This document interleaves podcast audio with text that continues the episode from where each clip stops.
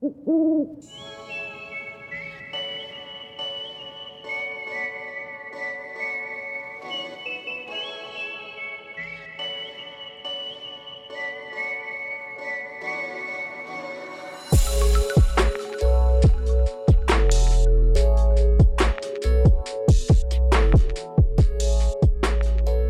back to the Owl Talk podcast. I'm your host, Drew Carpenter.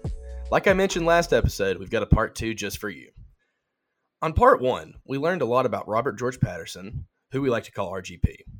This week, we're going to dive deeper into the RGP manuscript, telling his side of the story of Sigma Pi fraternity's creation. Okay, let's dive into it with Grand Sage Joe Palazzolo. Our members have gotten a glimpse into RGP in the Patterson episode that's outlined in the Sigma Pi manual and on our website, but I know there's way more. Joe, tell us about the manuscript. Sure, happy to.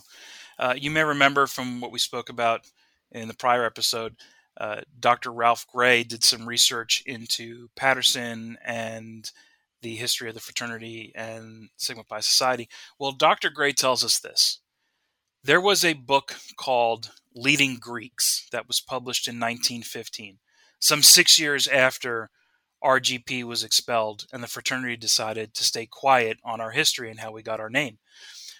Well, this leading Greeks book published a whole section on RGP, and it included that Patterson had a manuscript ready to be published.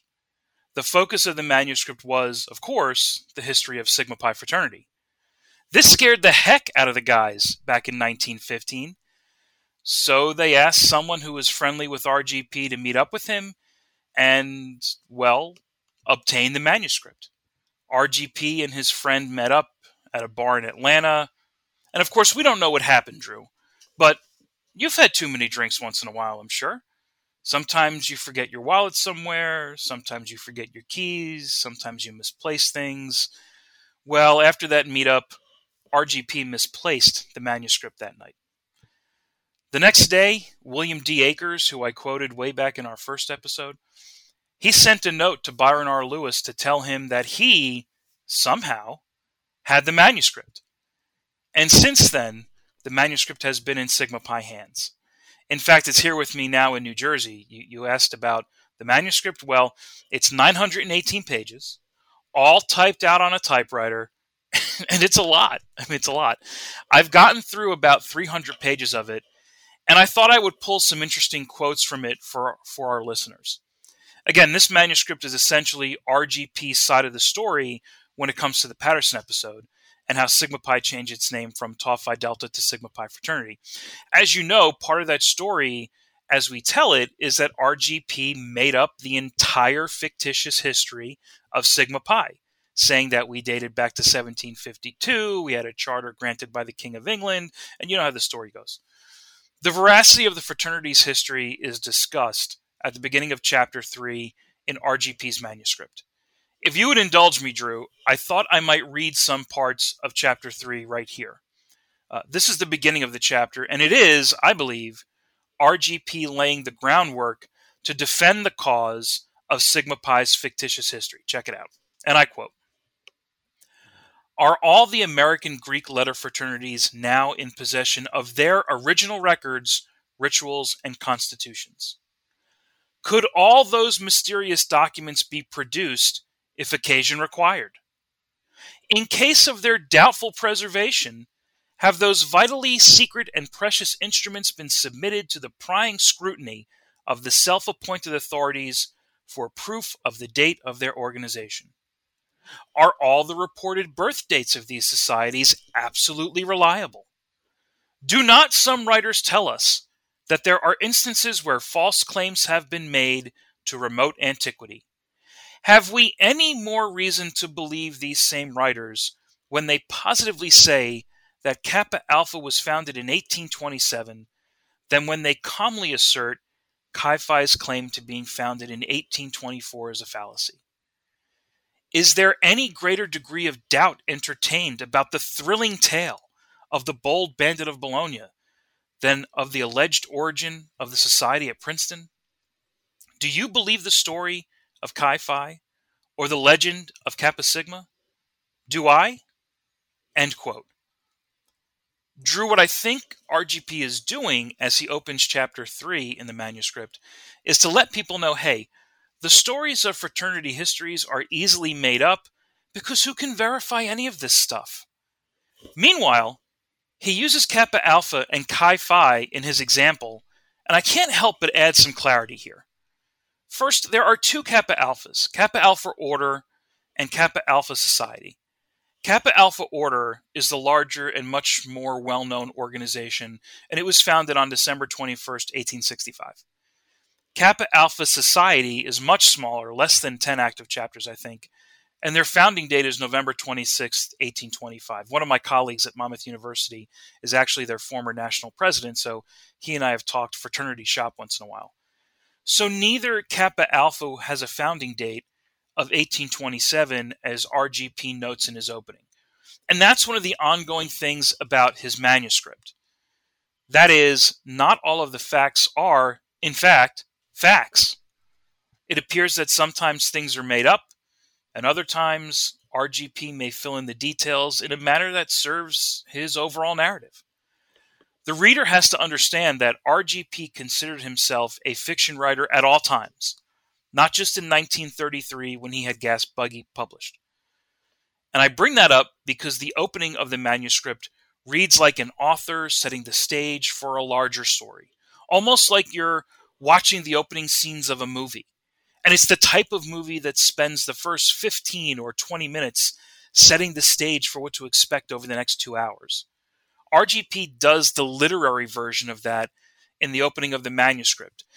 And it goes on and it goes on and it goes on. I thought I'd read one more section of chapter three, Drew. Uh, specifically, this is RGP's response to whether or not the history of Sigma Pi, the history that dates us back to 1752, is true or false. I thought this might be of particular interest to our listeners, particularly here in our founding month as we celebrate 125 years. This is what RGP says of that history. And I quote If the story of Sigma Pi is truth or tradition, it is a pretty one, and surely its purpose is uplifting. No loftier ideals could be expressed, it seems to me, than in its ritual and constitution. So high are they that it is indeed a regret that the society's secret nature prevents this whole world from knowing just for what it stands. Without the faintest desire of defending its purported history here, I will say that, to some, it may have been absurd and unreasonable, but there were many like myself who accepted it. We probably gave it little heed in our more youthful days, and later, when our perceptive powers developed and Sigma Pi's earlier existence questioned, we realize that it must have come from somewhere. Probably it is fiction. There is a chance it is not. No matter, it is capable of doing great good, and its founder should be accorded praise for endeavoring to foster in college men the desire for culture and becoming better citizens. End quote. For me, Drew, that's it. That's the admission.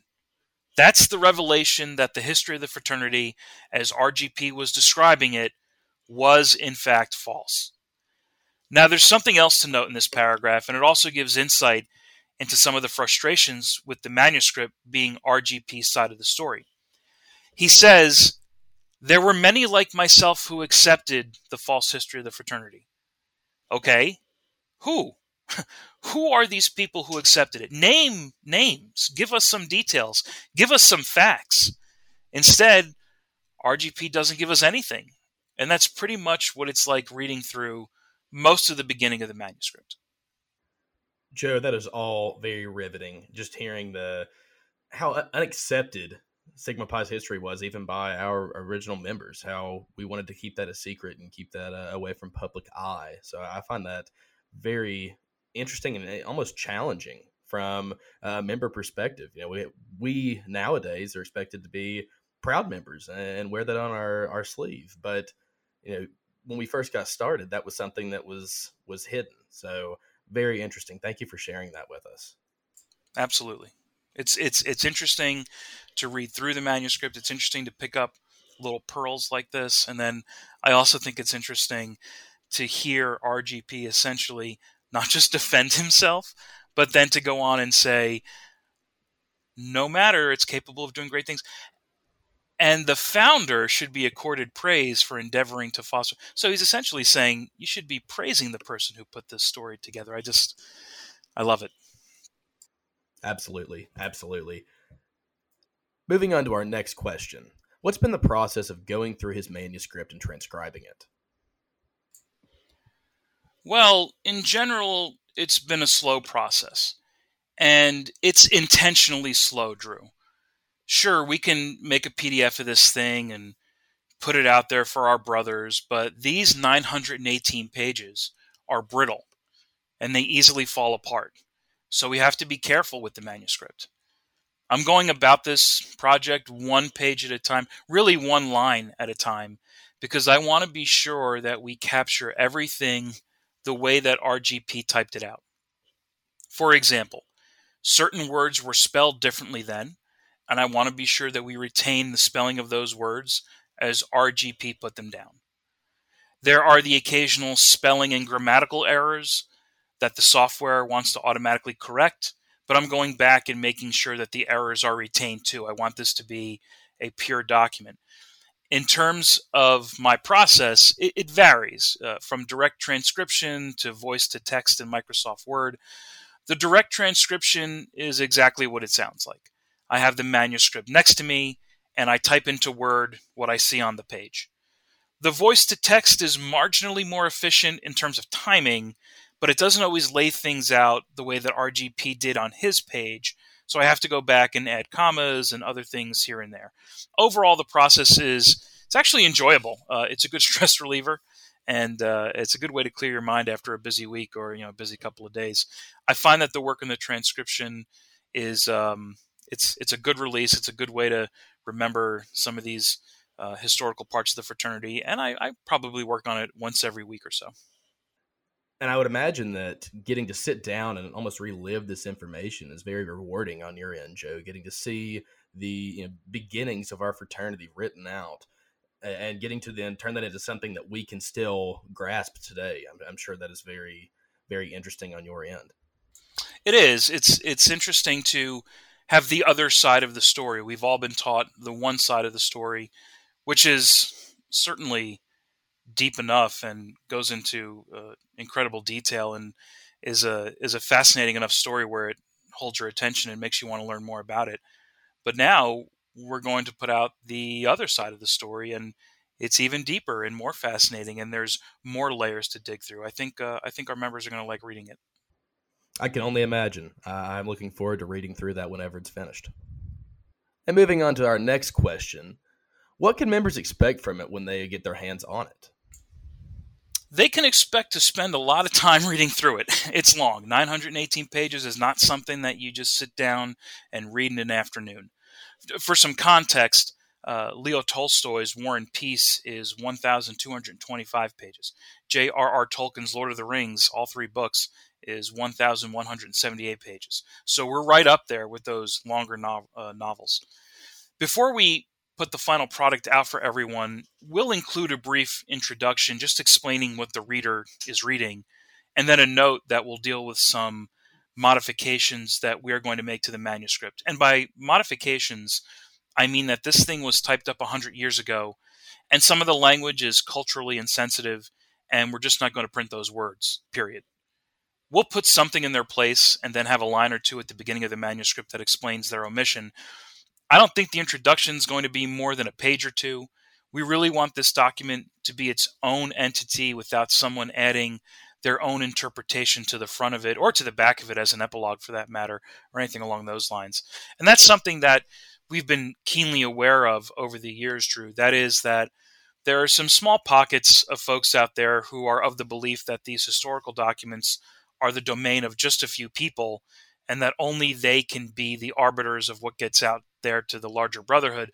We have a very different take on our history today in that we believe that this information belongs to all of us, especially a primary source document like RGP's manuscript. And again, again, this is something he wrote. So once it's completed, we're just going to make it available on the fraternity's private members only area, and um, then our brothers can go and get a copy for themselves. Now, separately from this manuscript, there is an effort going into a history book, or I guess really a series of history books, but that's a different effort entirely. And I think we'll talk about that on an upcoming podcast as well. Anyway, the primary source documents are something that we are working on in an interactive form too. Many documents, pictures, and correspondence has been scanned into PDFs and other digital media over the years. We are working to make that information available in an interactive format for everyone. Think about that project like going to a web page and reading about our history. But then when that history references a letter from one person to another, then you can click a link right there and see a PDF of the actual letter itself. That work is, of course, ongoing, and that's the frame of mind that we have about all of the history as well as RGP's manuscript. We want to put it out there. It's a primary source document. We want everyone to be able to get a copy and take a read for themselves and come up with their own interpretation of what it is that RGP is saying. Well, and to your point, Joe, you used the word purity earlier. We want to keep this document as pure, as original as possible. You know, obviously there has been some change over the years. We have to update some of the the jargon used at that time, add some nuances that we today would, would need to be able to understand this document. But overall, this manuscript is going to be as as close to the original as possible, which again will give us a, an understanding of the mindset that our members were at whenever Sigma Pi first started. That's correct. It'll be it'll be 99% plus original to what RGP put on the page. Uh, again, a couple of words here and there that uh, are not in use these days, and we're not going to publish them. Uh, they seem to come up when um, when RGP is typing out what he believes to be our chants or like drinking songs or you know uh, socializing songs. They used to do a lot of that 100 years ago, and then you know I, I, I feel compelled to note we're not just talking about racial insensitivities. There are religious insensitivities uh, in here as well, but not a lot. Not a lot of either one, Drew. There's uh, there's just a smattering here and there. Again, I'm about a hundred, uh, 300 pages into this thing, and there might be a dozen or so areas where we'll just omit a word here or there. So it's not it's not overwhelming. I know I've already said it, but I'm looking forward to reading this document. I'm excited to really dive into this and, and see where we were whenever Sigma Pi first started.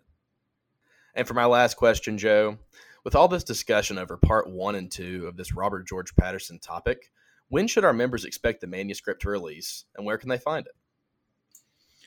We are hoping to have the full manuscript ready later this year. For now, as part of our 125th celebration this month, we are releasing the first 125 pages of the manuscript so our brothers can begin to read RGP's side of the story. There will be an announcement about this in the upcoming winter 2022 issue of the Emerald. The manuscript is going to be available on sigmapi.org. Fantastic. Well, I can imagine many of our members are looking forward to really diving into this document and learning more. Thank you for joining us for this episode of the Owl Talk Podcast. Make sure you hit subscribe and please leave a rating and review on your favorite podcast platform. And as always, I believe.